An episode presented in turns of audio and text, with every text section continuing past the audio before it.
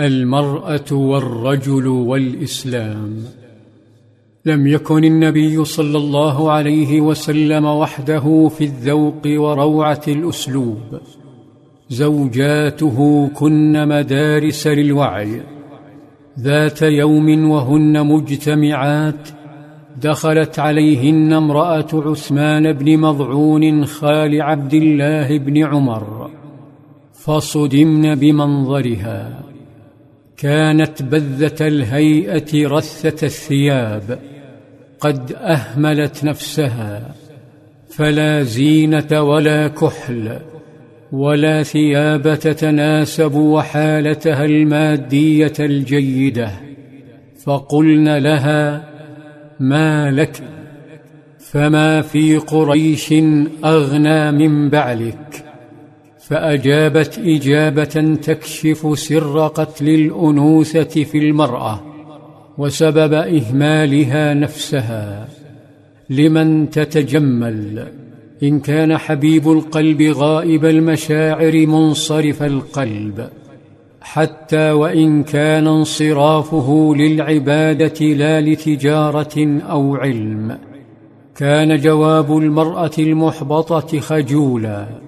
وكأنها تخشى الشكوى فقالت ما لنا منه شيء أما ليله فقائم وأما نهاره فصائم. غضبت أمهات المؤمنين وتلميذات محمد صلى الله عليه وسلم وقررن انعاش الحب في قلوب هذه الأسرة المؤمنة فالمرأة ليست خادما أو قطعة أثاث. انتظرن حتى عاد صلى الله عليه وسلم فلما أشرق خير الأزواج شكون عثمان له فأنصت لحقوق المرأة. وبعد أن خرج استدعى الرجل ولما مثل أمامه قال يا عثمان بن مضعون اما لك بي أسوة؟ صدم الصوام القوام فقال بأبي وأمي وما ذاك؟ قال تصوم النهار وتقوم الليل؟ قال إني لأفعل حينها انتشله صلى الله عليه وسلم. انتشله من مثاليات الأديان المحرفة إلى واقعية الإسلام.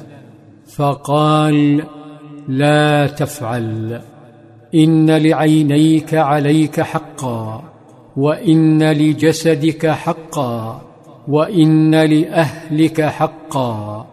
فصل ونم. وصم وأفطر. يا عثمان إن الرهبانية لم تكتب علينا. أما والله إن أخشاكم لله وأحفظكم لحدوده لأنا. عاد عثمان إلى بيته إلى أسرته. عاد مدركا أن أجر الود مع زوجته وملاعبته أولاده. لا يقل أجرا عن الصيام والقيام.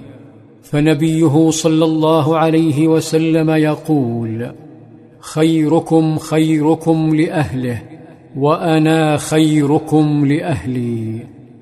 مرت الأيام فإذا بزوجة ابن مضعون تزور أمهات المؤمنين تزورهن عطرة كأنها عروس فاستغربن وقلن لها مه؟ فقالت أصابنا ما أصاب الناس. فسعدن بهذا التغير الإيجابي. أما نبي الله صلى الله عليه وسلم فلم تنته قصته مع جابر وجمله. فبعد أن ارتفعت الشمس زار جابر خاله للسلام عليه فلامه على بيع جمله فأخبره بقصته فاقتنع ثم خرج من عند خاله ممسكا بزمام جمله فوجد نبيه صلى الله عليه وسلم على باب المسجد فقال هذا جملك.